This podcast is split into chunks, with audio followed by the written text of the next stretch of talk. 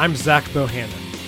I make my living telling stories, but I'm also a metalhead, retired drummer, avid gamer, and most importantly, a loving husband and father.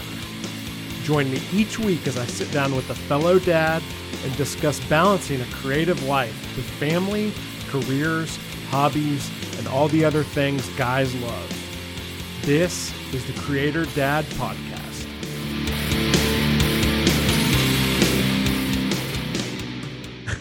Mark. now, now I wish I used the video and people could see see our two bald heads looking around. How you doing, brother? Good, good. I couldn't resist the old uh, visual pigs in space reference, right? Remember from the Muppet Show, whenever the, yeah. the voiceover came on and they were all looking up, like, "Where's that coming from?" Yeah oh i definitely remember that so that's that's that's i also wish people could see your office because i always love talking to you because you you look like you're in you know dracula's library or something like that you've got all these just awesome yeah. old looking books behind you and you've got all your skulls and stuff going skulls, on yeah. so well i got the big skull up here with some skin on it still no hair but i got the skin but i figure i may as well have some competing skulls in the background to draw people's attention away from the balds baldness. so the other like so what's do, do you just do you just like have an obsession with skulls? Because I know too that when I the first time I met you in person was when you came to Cleveland to Rockapalk and you drove and you had the skeleton in the car with you. yeah, I had Barnaby with me. So Barnaby, I couldn't remember the name. I knew it yeah, was something Yeah, that's right. I had him in the passenger seat, uh, which so that's just been part of my author brand was the skulls and um I have 30, I counted them once. I have 36 skulls in this office here. You can only see a few of them on the bookshelf. Yeah, I see four, I think at least behind. Yeah. And uh, there, there's a bunch, like there's a stack of skulls. There's the See No Evil, Hear No Evil skull, uh, calendar, uh, a ca- candle thing. And, and I think it's just, and even just a good friend, Sean Costello, he, he, there's skull popping out of the wall. Uh, oh, he I, gave you his skull? Yeah. No, he yeah no he found it at uh, a, a, bazaar and he was shopping. He was like, "Oh, I, I, bought this for you. I thought it would be perfect for you." And it's the skull like looks like it's popping out of the wall with a one eyeball and and and I think so. People buy them for me because they know it's a it's, it's part of my brand. And then the yeah. other thing people do a lot of, and I think this is really kind of cool. Um, and I remember hearing this on on the Creative Penn podcast with Joanna Penn, was talking about somebody sees a skull meme or anything to do with skeletons and they post it to my wall on Facebook or they, they tag me on Twitter or whatever. And I and I think somebody saw a skull and thought of me. And I'm thinking that is just that's I'm so honored. A, they thought of me. Uh, it, to have someone think of you is kind of an honor in and of itself. But it's kind of like when uh, when it actually reflects with the kind of stuff I write um, that's even better because it's kind of on brand it's on target so I, I want people thinking about me oh, hopefully in a positive manner not not like oh damn that mark Just, well, it's you know. it, it's funny you mentioned Joanna. The, the, you know she that's definitely part of her brand too. But the first time I met her was, of course, when we did authors on the train together, and uh, and I remember when she got to Chicago, the first thing she wanted to do was go to the Surgical Tools Museum. yeah. and then and then we got to New Orleans. Like I remember one of the main things she wanted to do was go to the Museum of Death. of course she did. And she wanted to check out the awesome graveyards and all of the yeah, absolutely. Of course, that's it's completely on brand with Joe. Yeah, the the Museum of Death ended up being really disappointing because it wasn't what we thought it was going to be. Like it, it was basically um, about serial killers and stuff. And it was, oh, yeah. Like, once we get, like, I think she was expecting, I think we were all kind of expecting like science stuff about death and all that. But it was yeah. like, we ended up going in there and feeling kind of weird that we paid because it was all this like, they were like prison letters from John Wayne Gacy and and all this stuff. And we were like, I don't know if I really want to like but pay really, for New that Orleans? and support that yeah. Think about the culture and the history. Just think about all of the things you can do. Ottawa i was at a museum in ottawa and and again there was not that it was about death it was just like the history of canada and, and ottawa and, and stuff like that and and there were some amazing uh, like you know how they used to prop people up for photos and dress them up when they were dead? Yeah like yeah. these dead kids are all like wearing yeah i've gone down that internet rabbit hole before. Yeah and it's just so fascinating. There's so many different cultures and historical periods where we treated death differently and then they would make wreaths out of dead people's hair because it was good luck and uh, and and it was just like the the the ritual surrounding death. That could have been an amazing museum but it's like oh here's some serial killers. Oh come on i can turn on netflix and watch this. Yeah. Yeah I, it just it, it was really weird because it just felt like i was like paying to sensationalize that stuff and yeah. like there was some stuff in there just about death but it was i don't know we kind of walked around and we were like this is a little even joanna. So and me and her and Lindsay Buroker and jay were walking around there just like uh, yeah okay this is interesting. But it was but it was, that was a fun trip though either way. So yeah. it'll be what'll be weird for you though is like what i said earlier is when your friends start giving you their skulls. Like they they're like oh you know when i'm going to donate my skull to mark when I... am I'm scared uh, about that happening, but I'm, uh, you know, uh, I actually I just finished writing a story for Dean Wesley Smith for a workshop I took because I still take writing workshops. You still got to work on the craft, right? Dude, we never and, and you're never said, gonna be perfect. So yeah, but Dean said, uh, you know, uh, I'm surprised you've never written a, a, a horror story about skulls. and I'm like, all right, challenge accepted. nice, that's awesome. So I, you know, one thing I do, I, I do want to ask you about just, I mean, you know, obviously you're, um, you're with Draft2Digital and you guys have been the news some lately. So, mm-hmm. so, uh, you know, for, for the writers out there, I am curious, like, um, you know, the, again, you guys bought Smashwords and that kind of sent shock waves through, through the indie world. So like, how's the reception stuff to that been?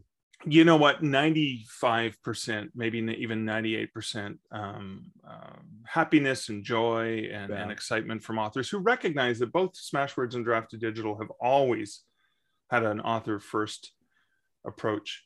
I remember it was about a year ago or so uh, i was doing a collaboration with mark coker who i've always admired and respected. And um, and we were doing a collaboration where we were accepting uh, submissions for authors, whether they were published through Smashwords or D2D, and we were working in collaboration with Kobo. And we thought, yeah, why don't we let's work together? And that was such a great experience. Uh, and so, uh, you know, when when our CEO, when Chris reached out to to Mark and, and and sort of pitched the idea, hey, you know what? Maybe we should work together better. Maybe we should actually make it official, because you know, Smashwords has some things that Draft2Digital doesn't have, and Draft2Digital has things Smashwords doesn't have. Why don't we work together to see if we can do more for indie authors rather than worrying about like competition? Even though it was friendly competition, you worry about the competition, right? So why not just work together? Um, and so that's just been an amazing experience. I think one of the things I love best about it is both teams are. It's not a cost cutting measure. It's not hey, let, let's merge Penguin and Random House and get rid of a whole bunch of editors and stuff, right? No, yeah. it's let's merge these companies, uh, these these companies. Let's bring everyone on board so we can work together, and let's hire more people. so um, that just makes me feel uh, like I made a really good decision when I decided to get back into the corporate game, at least part time uh, after I tried to step out, and I didn't even make it quite a year before. before yeah, I'm to ask you yeah. about that a little later too, because I'm curious. Yeah, but that. yeah, but so glad that I that I decided to uh, put my uh, hat back in the ring um, and be a corporate talking head for a few. yeah, and it's it's interesting because like this this merger felt or, or buyout, whatever you want to call it, like felt a lot different than a lot of them are. So you know, we obviously talk about this stuff a lot on Writers Ink because we're we're me and JD and Jay on that show are a little more focused on talking about traditional publishing world, which yep. um you know JD's hybrid, but he's really got his feet in the traditional world and oh yeah. Uh, and, and obviously like there's so many indie podcasts out there too like we're trying to have a little bit different scope going in um but uh and then i'm also a huge video game fan and there's been all kinds of crazy acquisitions and stuff going on with microsoft buying activision and blizzard and and all this stuff going on. And um but this just felt different. Like this didn't feel like I mean, this felt like something that needed to happen, and and that it was, as you said, was a really good thing for for Mark Coker um, and what he's done for Smashwords, but also for you guys over at Draft2Digital, and it's going to be really beneficial for all indie authors moving forward.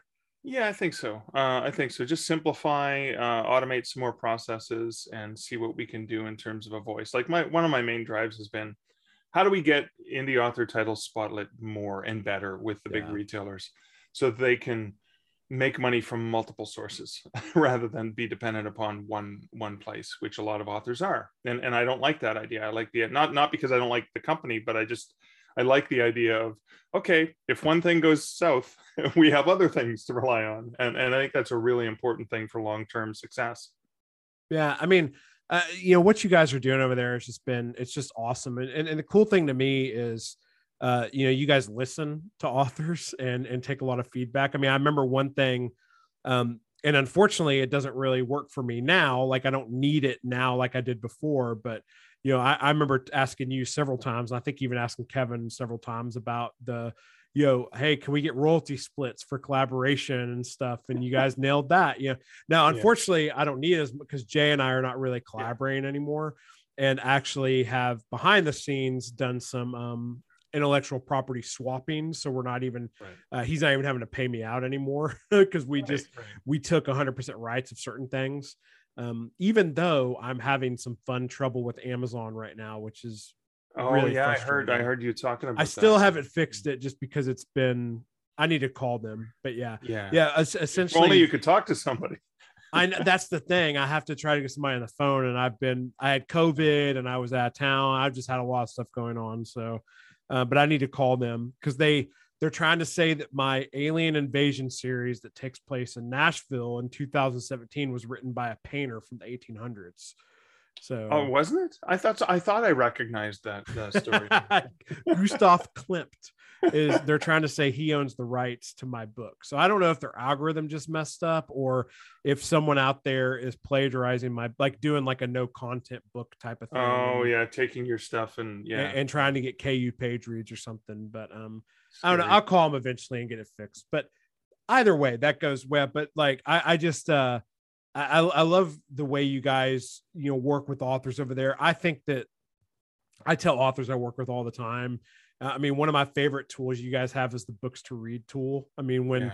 when Kevin spoke at the career author, sorry, the um yeah career author summit this last year. Sorry, we it's been called different things, and we're changing the name again. so yeah. so we're like. I, I, get confused. So, but it was the Career Author Summit in Nashville in September, which unfortunately you did not get to attend. But yeah, um, but Kevin Tumlinson was there, and uh, yeah, I told him there, I was like, dude, that's like my favorite tool you guys have. I mean, I think it's just it's so genius just to have that that page for your books. And and the thing I love that that he I think he even forgot to mention in the speech that I made sure he mentioned was like I love how everything's geotagged too. Oh, you know, that, so I can just send that yeah. one link out, and no matter where my readers are, it'll send them to the correct Amazon store. Which even if you're exclusive to Amazon, you can leverage, right? Yeah, yeah, absolutely. It's fantastic. Yeah. But then it's good for Google, it's good for Apple, it's good for Kobo, Nook. Well, there is only one geo, but at least you know yeah. you've got that. I um I love the fact that you can now put um print book links, you can add audiobook links. I was going to mention that too. I love that you can resort and put whatever. So if you're right now, you can use PayHip if you're selling direct, but we're going to be expanding that for more sell direct options. But you can put that logo front and center. So it's the, the first one that they, if they click the first one, then you can make it whatever store you want. So I like that idea too. Yeah, that's awesome. I just I just saw today too, but I don't know if you saw this, but PayHip, you can sell courses on there now.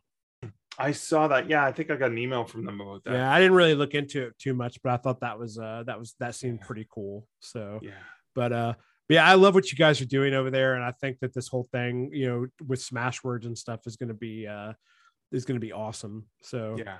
Now I mentioned uh, that you obviously didn't get to come to the Career Author Summit. Um, you are uh, we're planning on seeing you for the conference we're doing this year. So fingers yes. crossed. I think we're going to be good. I think I think we're going to see. I'm allowed to cross the border. Yeah. I, I it, it, feels it feels like things are starting to uh, slow like slow down with everything. You know, yeah. I th- I think that we're finally kind of getting to that point. It it, it feels yeah. like uh, even though I, I, I just got COVID for somehow somehow I I avoided it for two years, and I know you said you you've been avoiding it too, but yeah, yeah. Uh, but uh, but so like, how's it been getting back out and traveling and stuff? It was to to to be honest. Um, I, I remember there was a point. Um, there was a point I think the Superstars Writing Seminars in February of 2020 was the last conference I went to. Either that or one of the ones in Vegas with Dean um, and Chris. Um, and I remember at, a certain point going, man, it's like, oh, all I see is hotel rooms and airports, and it'd just be nice to be home. And then this global pandemic happened, and I was home for two years, or not quite two years. Yeah and it was like wow i really miss hotels and airports. But um it, it, it, was a, it was a different experience. Um i i first started to travel in 2021 uh, of november. I went to new jersey for a conference where i was doing a two hour keynote and then i went to 20 books vegas which is like you know massive culture yeah. shock for for a boy from ontario. It's been in lockdown and and you got to have a uh, vaccine passport to get into a restaurant that are at like 50% capacity and um, and you have to wear a mask everywhere. So it was very a different world. But I do remember when I got to New Jersey and I was about to deliver the keynote, and we just finished lunch, and so I'm there in the room full of every attendee from the conference, and I almost wept uh, with pleasure and joy that I missed speaking in front of a group of people in actual real time live where I could see their faces, not on these little squares on a screen but I could actually see their body language. Because often when I when I do talks, it's dependent upon the reactions. I will give them more of something if I see they're enjoying it or they're leaning. Like you can see people lean in when you say certain things. So you, you it I kind of I, I react to the audience a lot, and I depend on that. And as much as I love, you know, great, I can talk anywhere in the world using a Zoom uh, session. Nothing beats that in-person interaction. No. So um, coming back out, and I think I've been to one, two, three, four conferences uh, since the pandemic uh, in person and probably twice as many virtually. But uh, I, I, really do miss that in person. As you know right? When we sit down and we have a meal together and and we can just joke about something we can have a side conversation without disrupting the main conversation. Like all of those things can happen personally um, that are hard to happen digitally. So so I, and, and and I'm a hugger. Uh, I miss hugging people. I, I think I broke a few ribs uh, at the last conference I was at. but, yeah, I'm the, I'm the same way with that too. I'm a hugger and I love hugging people. And um, you know, I think that's that's the big reason that Jay keeps me around is because he's such an introvert. So he knows that I'll go out and entertain everybody and do yeah. do all the social stuff, and he can just have his little one on one conversations and go up to his room, sneak Perfect. away. But uh, but but yeah, it's it's it, you know, you like you said, you can't. Uh, you know, people adjusted and they got kind of accustomed to doing things virtually over the last couple years, and you know, we obviously had to pivot with the 2020 summit we did, and mm-hmm. um, but you know, Jay and I have always we've really stuck our pole in the ground about um tr- doing things in person as much as possible and i mean covid did change some things where uh you know we're we're more apt to do things online if we need to. And and and one good thing too is that people have kind of become used to that. They've learned the technology like it's not you know people zoom became a household word when yeah, before it was kind true. of you know but um but you still like you just can't replace it. Even for the summit for the summit we had um you know we we did in person and we did um we we had virtual as well and we had a professional film guy come in and um, did everything really well. And you know, we had a there, but it was like it was so weird because it was like the people who were virtual kind of had their own little group going on, and then we had our whole thing live, and it was just like it was a weird separation. And I think the people who were virtual enjoyed it, but we were just like, man, like it's so much different being here and like sharing drinks with people and having have sitting like you said you know, sitting down having dinner, like meeting in the lobby for breakfast or in the restaurant in the morning for breakfast and stuff. Yeah. And um, like I remember Jeff Elkins, he he made a he made the comment. He was like, "Man, he's like, if I hadn't come here, I wouldn't have been able to sit down and had breakfast with JD Barker." He's like, "When when else am I going to be able to do that?" Exactly. And also because of the size of our group, because we only had sixty people there, it made it even easier to do that stuff. Yeah, and and and that's where the serendipity happens. That's where you know you're like oh hey i'm working on this project. Let's talk about collaborating on that. And and it just wouldn't come up in natural conversation digitally no right? ab- no.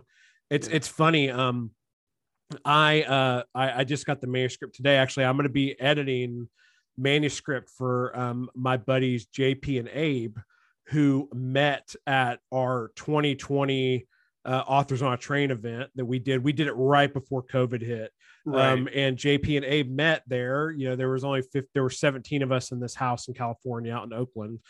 And uh and and they met and have since written uh I don't I know that they're working on a six book series and I think they finished the first draft on like three of them.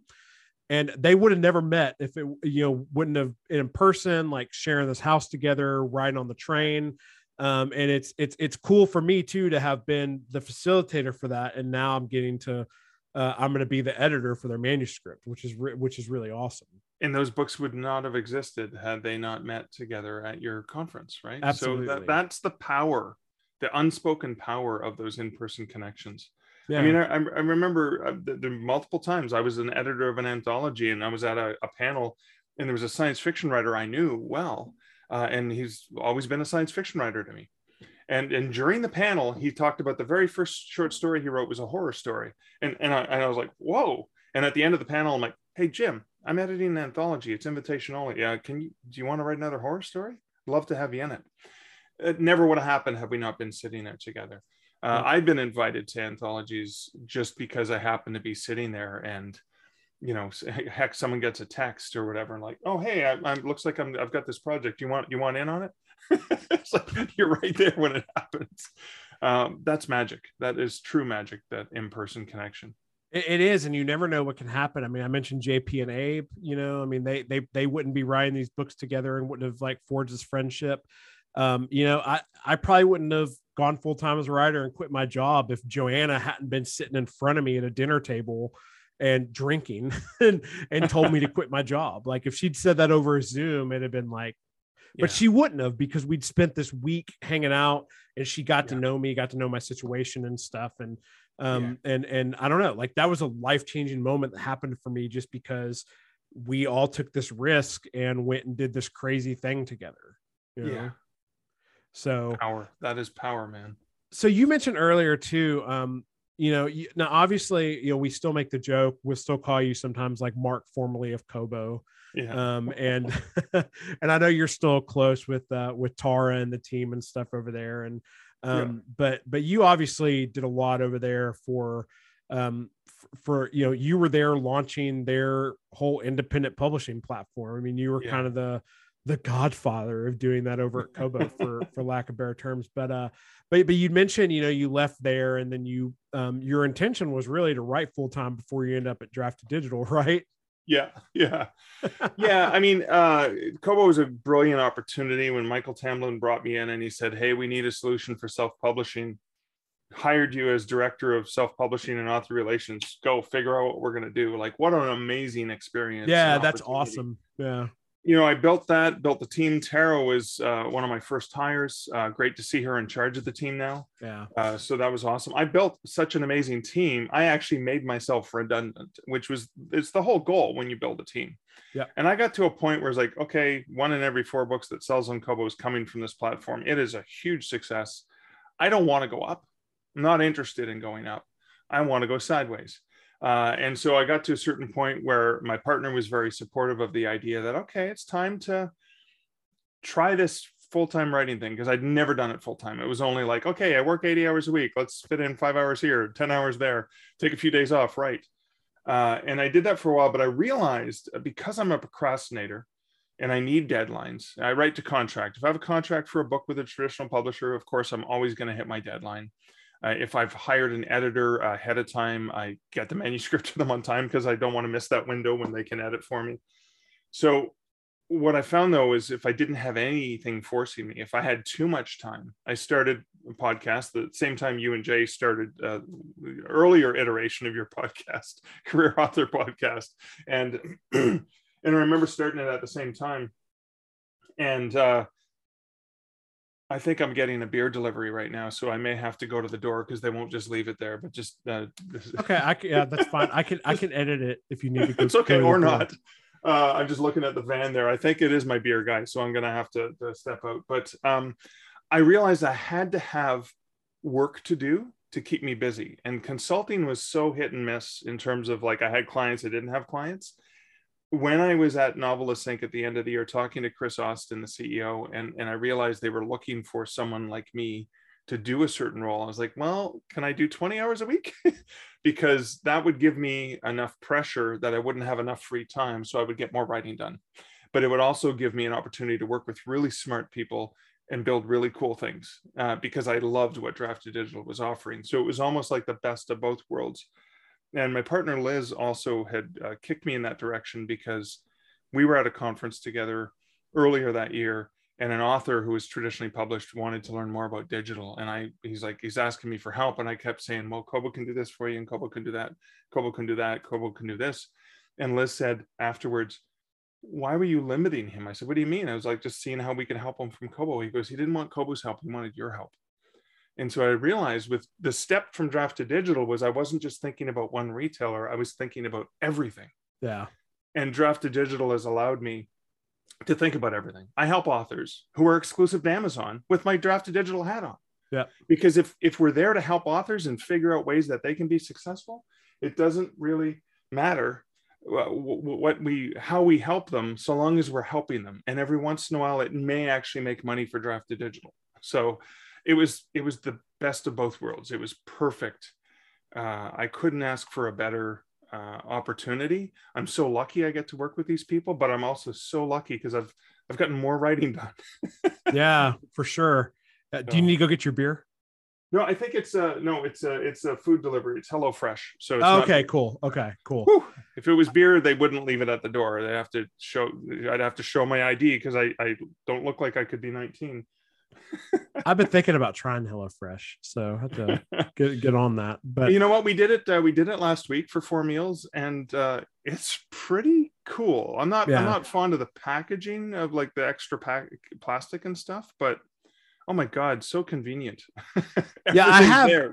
I have cooked it at a friend's house before. Um, I, I went over and. uh my my friend Randa, she she made she made it one night, and I so I got to see it and stuff, and it was really really cool. Um, but but I've been thinking about trying it for myself just because it seems really easy. But uh, but what kind what kind of beer do you have on the way? That's the real question. Uh, there's an independent uh, place called Bevy Bira, which ha- uses independent uh, craft brewers from mostly Ontario, but all over the place. And you can go and get like a bottle of this or bottle of that. So you can get beer from 20 different breweries. That's awesome. And I think I had like 20 or 24 different beers. And yeah, usually every few weeks I just order from them and it's next day delivery. so it's like five dollar delivery charge, right? We've talked about beer before, but I know it's been a couple years. But kind of what's your what's your go to? Are you like an IPA guy or? My go to is a beer I haven't had before. I ah, always want to try something new. Now, default, I will usually go for an IPA if I'm not sure what I want. I love stouts. I love porters. Um, I love ales. I love. I mean, I, I, I haven't met a beer I haven't enjoyed. Well, one only one ever of the thousands of beers I've I've tried. But um, yeah, I think IPA is probably a standard uh, that I'll always go for, but I will try whatever I haven't had. So I have the app, I have the Untappd app, and I check nice. religiously check the app, which is much to the annoyance of my friends. I go, well, what do you want? Well, hang on, I want to see what I haven't had yet because I can't remember uh, if I've had it uh, most of the time, right? that makes me more annoyed that you didn't get to come down here for the summit because there's so many good breweries here in Nashville. oh, I look forward. I look forward to it, and I was so sad I couldn't make it to Nashville. Not, um, not to mention we're on, we're like an hour from Jack Daniels, so. oh, that would have been an amazing. Like it's in a historic place too. When you yeah. Yeah, it was uh, uh, my buddy Daniel Wilcox was uh, he was he was disappointed because he was supposed to come over too, and uh, we we had a whole thing planned. I was going to take him to Jack Daniels and stuff, but we didn't get to do it. So but uh, hopefully he'll make it over here. Hopefully you guys will make it at some point. I mean, you've been to Nashville, right? I, think, I had right? never been to Nashville. Oh, really? Okay, wow. I'm a little surprised so... with as much traveling as you've done that you've never come. Uh, I may. No, I don't think I connected through. Like, yeah, there's cities I've connected through that I've never been in, right? But uh, Nashville, no, I hadn't. So it would have been my crazy. Yeah, I'm surprised you hadn't been to a conference or anything here. That's that's interesting. Uh, I don't know. I don't think so. It would have been the first time. So huh. was, uh, and I was and I was hoping to go visit the good folks at Ingram uh, when I was in town. I was yeah. going to do an extended stay and go go visit the facilities because they've been threatening uh, for years. My my local Canadian Ingram rep, who I've known for more than a decade, is like, "We got to get you down to the warehouse so you can check things out and see how it operates." I'm like, "I'd love to." You could have come and hung out at my house, so I, I can literally walk to Ingram from my house. Oh my god, that's amazing! I'm seriously every time I go to the interstate, I pass down Ingram Boulevard. So wow. I'm that close. so I made the joke though to I, I, tried to go visit there several times and I finally it was Joanna I had to reach out to to get me a connection. So like in order to go to a place I could walk to, I had to call my friend in the UK okay. to get yeah. me over there. So. I funny, I just uh, a, a, patron of my podcast. Um, who lives in my neighborhood uh, who found out about me because I was on the Creative Penn podcast. Oh, really? And then she put two and two together and go, wait, the guy with the dad jokes on his house and the skeleton? Because his son goes to school across the street from my house.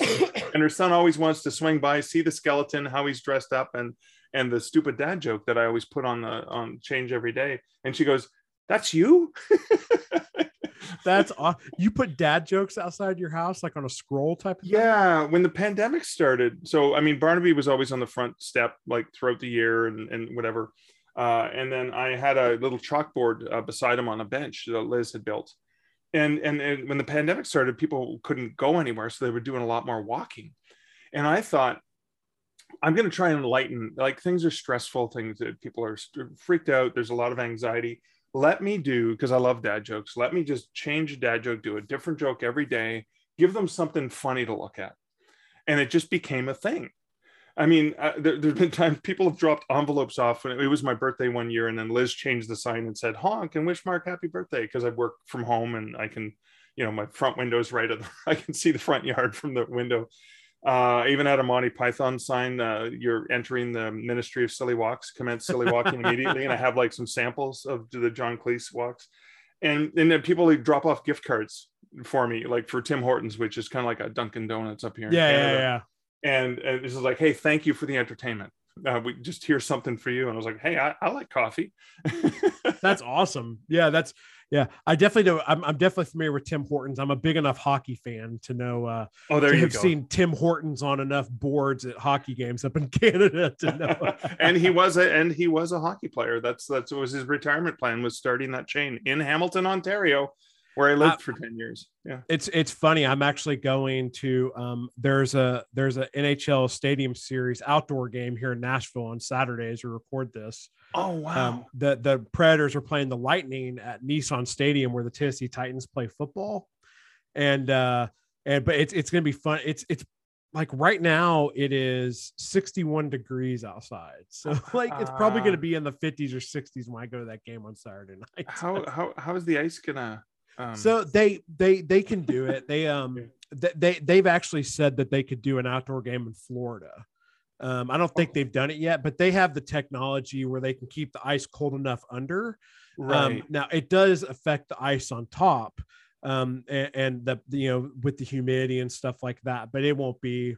I mean, they did one in Dallas last year or in 2020, okay. so they'll they'll be Well, able to do see it. it's going to be a little bit uh, like when they just uh, the Zamboni just comes out and then you fall on the ice and it's still wet. Yeah, it, it won't be like the Winter Classic that happened earlier this year, where it was minus nine degrees at one point. oh my Yeah, god, it was the coldest game in NHL history. that's like uh, Saskatchewan in Canada, right? oh yeah, yeah. I've dude, I've never been to Canada, but I always, uh, I definitely want to come up to the Hockey Hall of Fame. That's like a big bucket list thing for me. I would Yeah. love to see a game at every arena up there, but I would definitely at, le- at least love to go to Toronto and Montreal. yeah, Uh, you know what was fun is uh, I when I lived in Hamilton, uh, the um, The Bulldogs, right? Isn't that what they're called? Bulldogs, which Yeah. were the farm team AHL. for Habs. Yeah. And my son and I, because I could afford them, it was like 35 bucks a ticket, not Mhm. $500 a ticket. And Yeah. it was down the street. So it was like a six block walk for us to go see a Bulldogs game. Go get wings from Anchor Bar, which is like based on the, you know, the original wing place in Buffalo. So it was a small chain. Go get some wings, go to a Bulldogs game and sit right behind the bench where my son could cheer on the, the, the home team players. Um, and we did actually see, uh, we saw an exhibition game uh, with Toronto uh, Maple Leafs uh, there because it was a preseason game, so we could actually afford it because it was 35. Yeah, I know it's. I'd never be able to afford a, a, a Maple Leaf game. Yeah, I know. I know. It's that's one thing fortunate about here is it's like the the team the Predators are really prop popular, but it's still like really affordable to go to a game here. So Yeah. that's a that's one thing I'm definitely thankful for. So, yeah. but uh, you you said something earlier too, coming all the way back around that that I that I wanted to touch on was um when you when you made your you know when you made that transition and you talked about deadlines and all this stuff. I mean, um yeah, one thing that I talk to authors about a lot is uh and you weren't exact you weren't saying this exactly, but it just brought it up is um I- you know, I tell authors, I'm like, you know, sometimes I wrote more when I had a full-time job Yeah. just because I was way less likely to procrastinate. Like now that it's all I have to do during the day, I mean, it's sometimes some days it's like hard for me just to get my butt down the chair because I keep saying, "Oh, I can." Uh, I'm I'm gonna go do the dishes really quick. I'm gonna do this, and then like you keep pushing things back, and you know, uh, so I don't know. Like sometimes having that job there and knowing your time to write is limited can be really really helpful. Hundred percent. Uh, I will sometimes go to a. Uh, I remember going uh, to taking my son to karate, for example, uh, or when I was taking him to a, a tutor when he was younger. Um, I would go drop him off at the tutors, go to a Tim Hortons, uh, that they'd have like a 20 minute time limit. And so I was like, okay, I've got 20 minutes to write. Yep. And then and then I pack up my laptop, go up, get another coffee. I got 20 minutes. And and so even doing that, even sometimes going to the library just because you're like, oh, I found a table. Uh, and I'm once I get up, I'm going to lose it because yeah. you go to the washroom or whatever. So I'm going to make the most out of this time. So I think that's the key is, yeah, you have the whole day. You get up and go woohoo the whole day. But I have the whole day. But I have a meeting at 9 a.m. Okay, I'm getting up at 5:30, and for the first two hours, it's nothing but writing, right? Yeah. And then I can do whatever I want the rest of the day, so long as I get the words out first. For me, that's that's key. Yeah, and I think for me, you know um, some stuff that's helped me is for a long time i was like oh i don't need like deadlines don't work for me they just make me stressed out but at the same time deadlines kind of make me stressed out so they make me yeah. less likely to procrastinate um and and and you know also when i'm editing when i'm editing manuscripts like i you know I have this book coming up um you know, I have to get that time slot in. Like I have to do that for them. So it's like, okay, well, I got to make the most of my writing time when I have it and stuff like that. But, yeah. but I, I know when I was had a full time job, um, the type of stuff you were just talking about, like I've got 20 minutes, you know, my, my son's at karate or whatever, you know, like all this stuff going on. I, I was more likely to want to write in those times than I do now because now it's like, well, that's my full time job. I'm not gonna like take time yeah. to do I, like it's just an interesting mindset thing that I don't think obviously I'm so thankful I get to do what I'm doing. Like I'm not, I don't, I'm not complaining about it, but I just think that it's perception, you know, that people think they're going to write a whole lot more and they're all this stuff just because they're full time when it's not necessarily the case. Yeah, I think that that that sectioning off of the calendar was a was a huge win for me for my writing, and I needed it desperately so now you said like with Draft2Digital i know you're part-time there um so uh so i mean you you've been able to uh, really focus on your writing and, and still have this uh, you know like you said take this amazing opportunity uh over Draft2Digital so like what is i'm curious and, and, i know that with you with traveling with meetings and stuff this is a hard question to answer but like yeah. do you have like a typical day for mark leslie like do you have uh, any type of structure when you're able to so, write? so here's typical. Okay. Uh, typical is Monday through Friday. I wake up at 5:30. I feed the dogs. I feed the cats. I put on the coffee. I take my blood pressure because I have to religiously monitor it because I have high blood pressure. Okay. Ironically, the guy says blood pressure and coffee in the same sentence.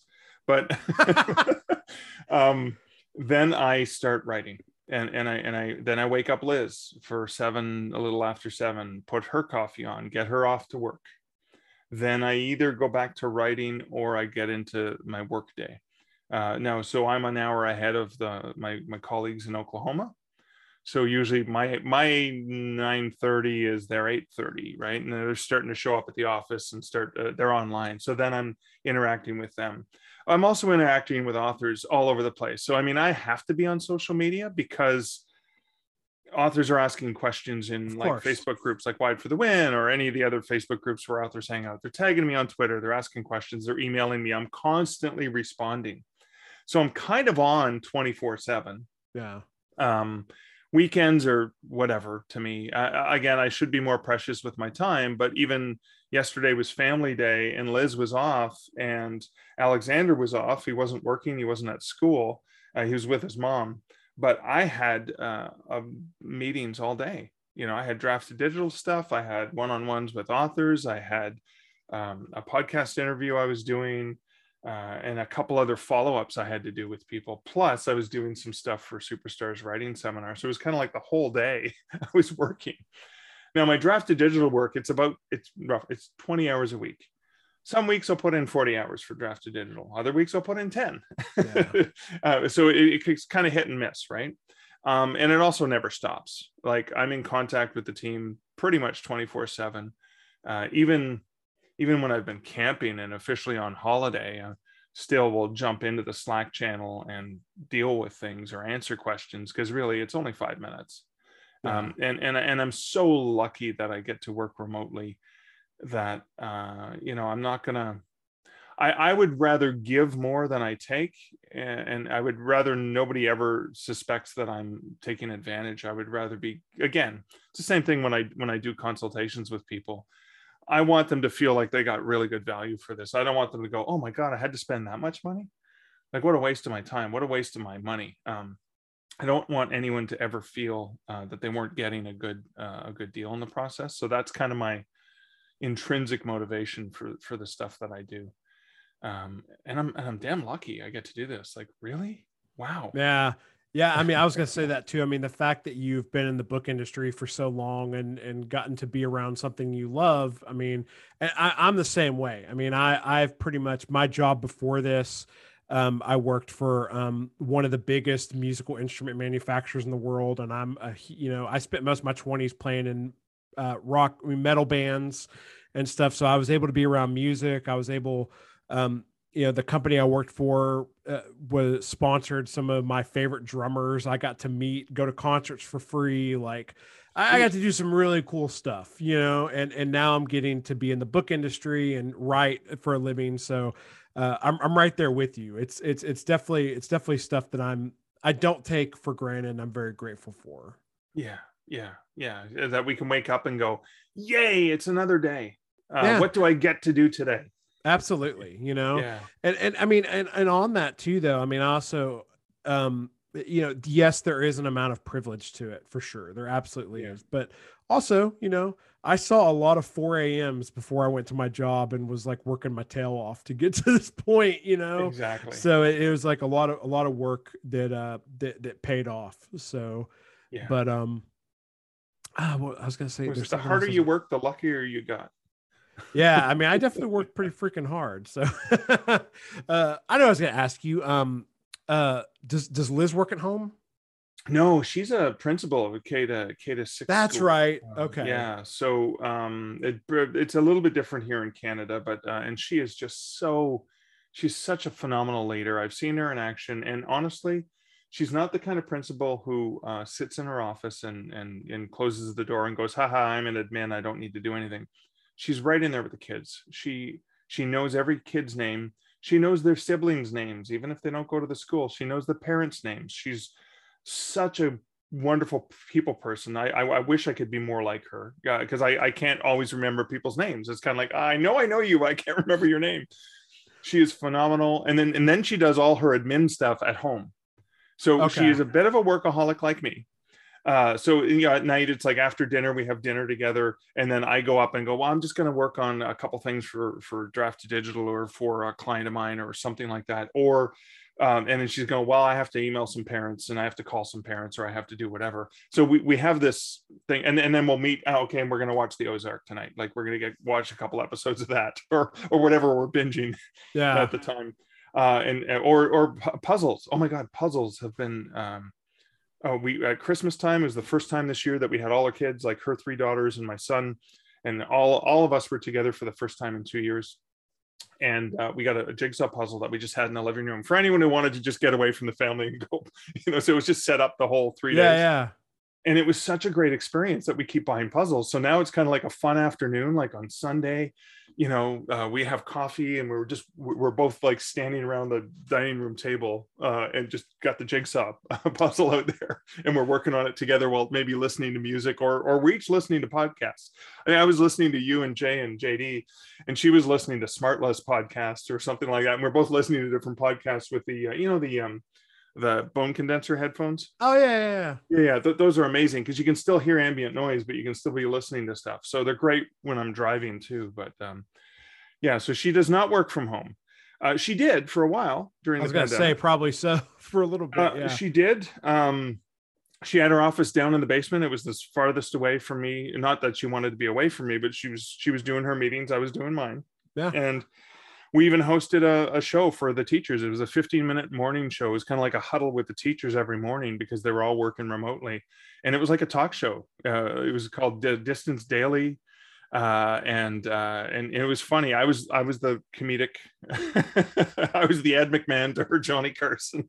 Um, but it was a fun show and what we did with the teachers was okay show me show me the oldest expired food that you still have in the house and people would send in pictures and stuff or show me what you did on the weekend and and it was a real great team building experience for teachers who you know missed kind of hanging out and and talking to one another in the staff room and stuff so it was a really great opportunity for us to go wow i think liz and i could host a talk show if we wanted to that that's awesome. I mean, that's that's so cool that y'all were doing that type of stuff because I know um, you know, teachers are already underappreciated underappreciated as it is, and then yeah. seeing what they went through during the pandemic, and you know, I mean, my daughter was doing kindergarten on an iPad. I mean, like, oh my god, yeah, I mean, imagine that's got to be tough, yeah, dude. It was like I'm actually surprised how well she did, but like the the teachers, I mean, I just can't I mean, they deserve all the kudos, pats on the back, claps in the world, you know, and and also, yeah. but they're you know for to have that leadership support of the principal and the person who's running the school is just as crucial, you know. Yeah. So it's it's awesome to hear that you know Liz was. It, it, does such a good job, and that you guys were offering some comedic relief and stuff during uh, what was a stressful time for a lot of people yeah it, it was a really tough time. Uh, i mean my son did not do well with distant learning. If it wasn't for he's 17 but if it wasn't for the part-time job he had that he would not it would not have been good. At least he got to go do his part-time job and do something different see something different interact with people differently rather than being stuck in the house the whole time so for him it was like a social thing like, yeah, it was for him. Like, yeah, he was so happy when he could just hang out with his friends again uh, in the lunchroom in the high school. like his marks shot up when he went back to school. when he was working from home, it was just not the same. Uh, that, so yeah. for again, for him, it was not a good experience. Um, whereas for other people, it's like, yeah, I, I learned better. I learned better this way. Yeah. I, what I hope we, I hope we come out of this, and I know we're not going to learn anything because we never do as nope. humans. Um, is is just realize that the education system um, it, needs to be reformed in a way that kids learn differently. Some kids prosper interacting with others. Other kids are just happily introverted and just like, hey, just show me the screen and I, I learn visually or I learn auditory. Um, and, and I think we had an hmm. opportunity to realize that we could really revolutionize the way people learn and and we didn't right we just yeah. like went back to the old oh let's train good little factory workers here right? the- yeah yeah, like I think that my school district does still have like a virtual school, but yeah. I don't know how long that's going to last. You know, I mean, I, think the same thing with the workplace. Like I, I yeah. saw a big opportunity for the workplace, and I think in some instances, instances it has.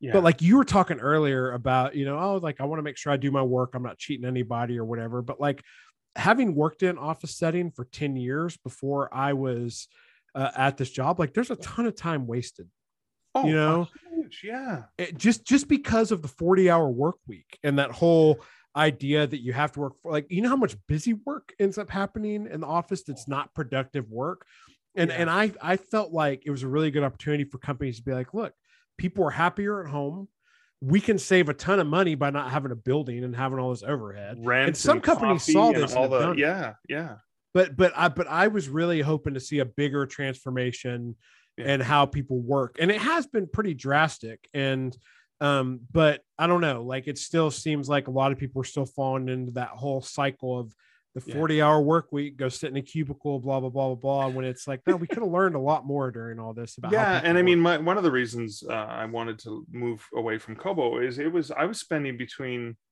two to four hours a day on the highway going into work. That's terrible. Are you kidding me? Two to four yeah. hours? That alone is writing time. Uh, great yeah. writing time, a lot of writing time. Yeah, okay, great. I got to listen to more podcasts and audiobooks. Okay, I, I did have that benefit. But really, when I worked from home, I could sleep in, start work earlier, work later, and then like turn around and go, okay, like Liz says, okay, dinner's ready, and I get up from my desk and I'm downstairs in two minutes. Not, uh, you know, okay, I'll be home in an hour and a half. yeah, Yeah, it's it makes a huge difference. I mean, it, it, definitely takes a certain discipline that I think a lot of people realize. I mean, I talked to a lot of people who were all of a sudden working at home and they would come to me and they'd be like, Oh my, I don't know, like this is like how did you adjust to this? You know, like knowing that I'd been working yeah. from home for a while now. I was like, yeah, it's an adjustment because it's really easy to get distracted at home and be like, oh, I need to go do those dishes, or like, oh, I'm just gonna go load the laundry really quick, and then on your way to the laundry, you end up, oh, I need, I need to go pick that. You can find a lot of distractions. Oh yeah, well, I, will just go to the grocery store now because it's not going to be as exactly, yeah. exactly. And it's, but you got to be disciplined, and you got to make time for that stuff later, and understand you have a job to do. So, but it's, uh, it's definitely an adjustment. So, but uh, so what have you been, what have you been working on? Like what's kind of been uh, like writing wise like in your writing what what's kind of been some stuff you've been working on lately? So uh, a lot of things uh, books for writers right? So taking my 30 years of experience in the industry and just helping writers. So i've got the stark uh, publishing solutions imprints with you know wide for the win obviously being my most popular book and killing yeah. it on kobo and seven P's of publishing success, uh, working with uh, bookstores and libraries, taking all that experience and just rolling out books. I've got accounting for authors. I'm co-authoring with um, DF Hart, and Deanna nice. is an MBA. Uh, nice. Uh, so it's mostly Deanna doing all the hard work, and then me coming in as the as the dumb guy who doesn't really know finance very well and and and asking stupid questions or at least to help making sure the authors are hey okay i know this is scary but just just just pay attention. By the time she gets to the end of this chapter you'll understand this concept. Um, so that's coming out. Um, i think the biggest move i made was after years and years of coaching and mentoring authors and telling them you got to write in a series. I actually finally in 2020 started listening to myself and actually taking my own advice and that's when I started with my Canadian Werewolf series. Instead of it just being a novel, I turned it into a series because I had four different books out that were book one and what could have been a series. and it wasn't until I actually I now have four books out in the Canadian Werewolf series that I realized, wow, that Mark really knew what he was talking about when he suggested you should write a series. Like he should listen to himself more. Sometimes he knows what he's talking about. Um, that was a huge thing, and I just love I'm having so much fun with that universe, with uh, interacting with fans and people discovering it, and and just playing with the werewolf tropes and, and making my own thing out of it rather than following, you know, the some of the standard things. I mean, obviously, when you have a a monster like that that's well known, there's a lot of different ways you can approach it. But I've just been having a absolute blast uh, with that series. Uh, it's been a, it's been a lot of fun. So, what's been really fun about it? Like, do you have a is there a kind of comedic aspect to it and stuff because yeah. i could see with you that that would totally just like light well yeah so a canadian werewolf in new york is book one. I mean book three is fear and longing in los angeles uh, but, you know book four is fright nights big city. So the titles themselves are a play a cheeky play like wait a second this is somewhat familiar but not. Um, my main character is a is a beta human alpha wolf. He's a pushover Canadian living in a big city. So he's kind of like nervous when he goes into fights with the bad guys and obviously cracks a lot of jokes. So there's a lot of humor, which I'm just because again, you wake up naked in Battery Park with a bullet hole in your leg and the taste of human blood in your mouth and go, What the hell did I do last night? I mean, that's your typical morning. So because you have no memory of what you did as a wolf. I mean, how could that not be? If, if you don't laugh, you'll cry. Yeah. Uh, how could that not be somewhat humorous when you're like, okay, how am I going to get some clothes and get home? Where am I now? so I've had so much fun with the the characters, so much fun with uh, just putting Michael uh, Andrews in these uh, weird situations where he has to use his extra powers to try and figure his way out, and and it's just been it's been a blast. Uh, so I've been enjoying that aspect. I mean, I even um, uh, speaking of Tennessee, uh, Alicia Witt uh, lives there now. She's a musician, an indie musician who I adore completely. And I, uh, as part of one of her Kickstarters, I actually had her write a custom song where she performed live and, and helped me propose to Liz uh, on my 50th oh, birthday nice. here in Toronto. Um, but because I, you know, I've gotten to sort of know her, uh, you know, through social media and, and connecting, and obviously she, she, wrote our love song for us. Um, and Liz said yes, by the way, so that's good. Nice, but congrats. she's an indie music musician, so she's not with a label. So I have a scene where she was living in LA at the time where this book is set, 2017. I had a scene in Fear and Longing in Los Angeles where Michael goes to LA. He's all verklempt because his girlfriend dumped him and he's about to get ready for new love. And he sees her playing at the Hotel Cafe where she used to play regularly in, in, in LA. And I have a scene where he's in the bar and she's on stage and she's singing some of her songs and her songs help Michael, my main character, kind of grieve and go through the like Phil Collins kind of sad songs say so much sort of things. That's I know that's an Elton John reference, but uh, so I have this scene where uh, Alicia, and then I have Alicia interacting with him, and uh, and I sent it to her, and I said, "Hey, I hope it's okay. I have my main character being inspired by your music because I've seen her live shows. She's an amazing performer." And said, "Hey, is it okay if I do this? And is this is this okay? Is this realistic? Because I have her actually talking to Michael at the end of the set because she sees him crying and goes over to see if he's okay." And and and she goes, "Oh my God, this is exactly what I would have said in the situation." And I'm like, "Yeah, well, I've seen you in action. I know I know the kind of person you are." She gave me permission to use her lyrics in the book. Oh, that's the, cool. Because she's indie, so she could. Yeah. In, in the audiobook, she let me use clips of her song. So as Michael talks about the song, and in, in the, so you actually it, it segues into a clip from her song with the lyrics that are printed in the book, and then it comes back out of it, and when the song ends, and That's she let awesome. me use all of that, and I was like so amazing that uh because I love her music, I wanted I wanted actually this is really an advertisement for people to go check out her music. it's almost like I'm almost like, hey, she's an awesome musician. You should go buy all her stuff uh, but she was so gracious in letting me do that um, that it's just again it's just been part of the experience of writing this series. Like i can have a fictional character interact with someone that i respect and admire and it's actually a cool thing.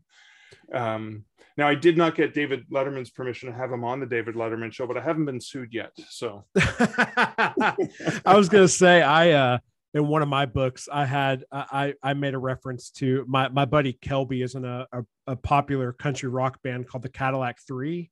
okay Um, but they're but they're on a like a major label and stuff, so I had I couldn't use any lyrics or anything like yeah that. you'd have to pay like a hundred thousand dollars for use of of of you know just the lyrics or anything It's something yeah, crazy, yeah. But Yeah. but if you see what these musicians now, like you know, the trend going around is all these musicians are selling their catalogs, and if you see how much money they're getting, it's like you know hundreds of millions of dollars to sell their catalog. It's like oh, okay, like there there is a lot of money to be made in music licensing. I would, I would think so yes i would think so yeah. it's it's it's pretty nuts. So, well, that's awesome, man. That's and that's really cool that you've been able to kind of shift writing series. I actually uh, a couple weeks ago on the show, I was having a conversation with my buddy Chad Lutzke, and Chad writes horror and has really struggled to write series for for multiple reasons. Like for one, Yeah. because it's hard it's hard to do in horror, but also he just he he has trouble writing novels like stuff longer than a novella which i told him i'm like well just get that term ter- those terms out of your head and just write books yeah like yeah. th- especially with digital like you're looking at it from a traditional term like most people reading books on uh, uh ebook ebook readers you know kindles kobos whatever like don't care about that. No they just want a good story they right? just want a good story yeah. you know and but but even still like it's it's you know he was having trouble writing an overarching thing and all that but like it's you know you've got a character you love and and all that stuff so it's uh yeah it's it's good when you've got something you really want to be doing for sure. Yeah that made a huge difference for me uh, a significant difference. And it's like oh this is how things sell.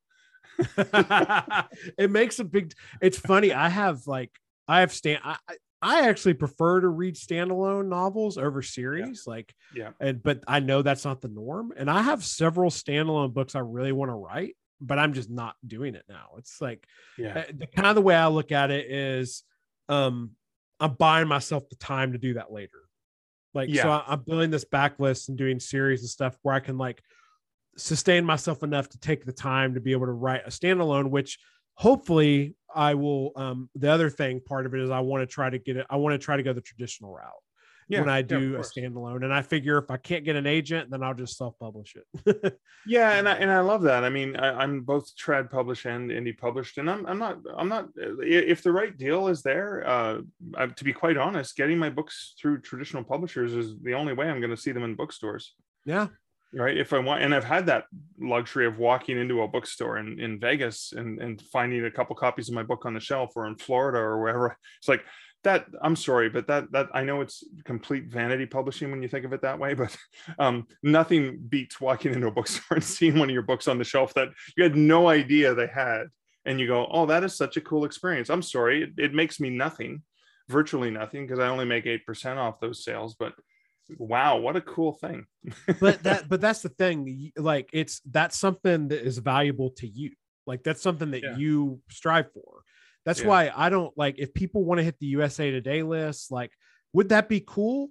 Yeah that'd be neat Sure, but like yeah. that's not something i'm striving for. Like it would be but it would be cool to walk into a bookstore and see one of my books. Like you know the um having a movie or tv show would be amazing like uh, for one of my books but like i would I, my real my big long-term thing i want to do is i want to write a video game like Oh, i yeah. want to write a I- I- I- game. if you don't i will be very disappointed because i would be des- too your destiny is to write a video game that people can interact with and Yeah. feel like oh my god what a great story on its own but then i got to participate in this Yeah. that to me is that that is going to be your penultimate achievement is the, I, I hope so. Like I'm sitting here watching right now because one of the um uh, one of the biggest game releases of the year comes out this week as we're recording Elden Ring, and uh, like people waiting on this game for years, and George R. R. Martin did the world building for it.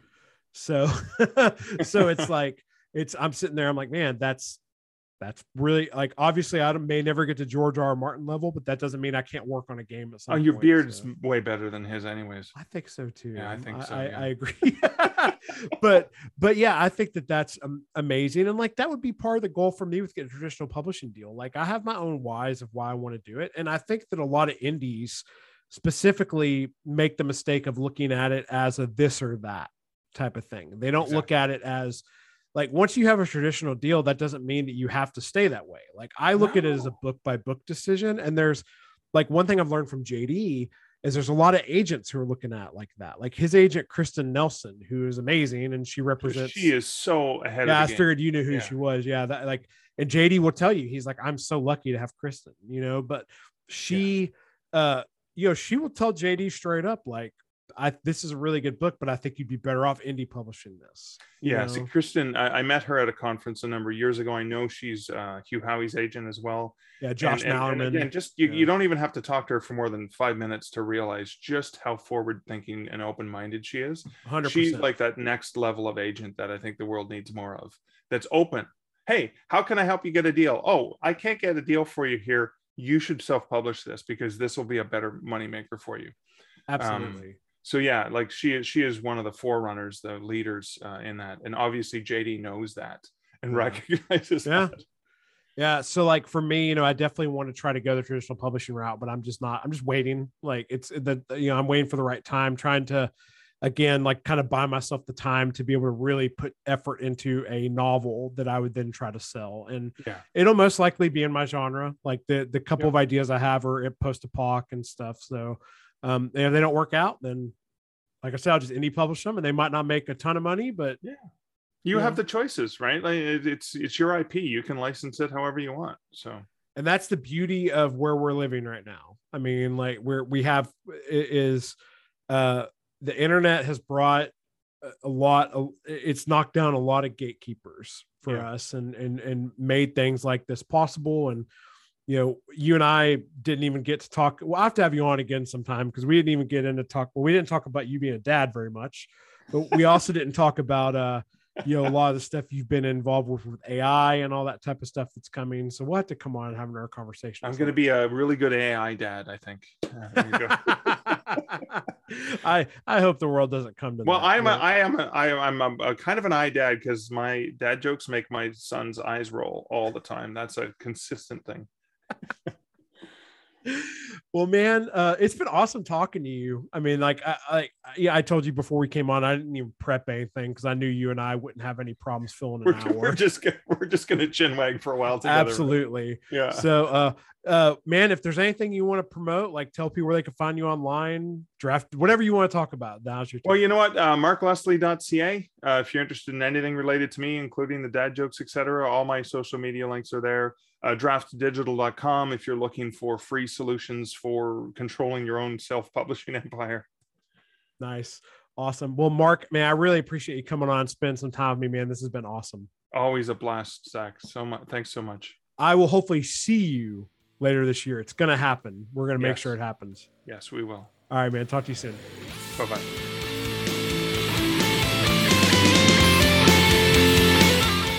Thank you for listening to this episode of the Creator Dad Podcast.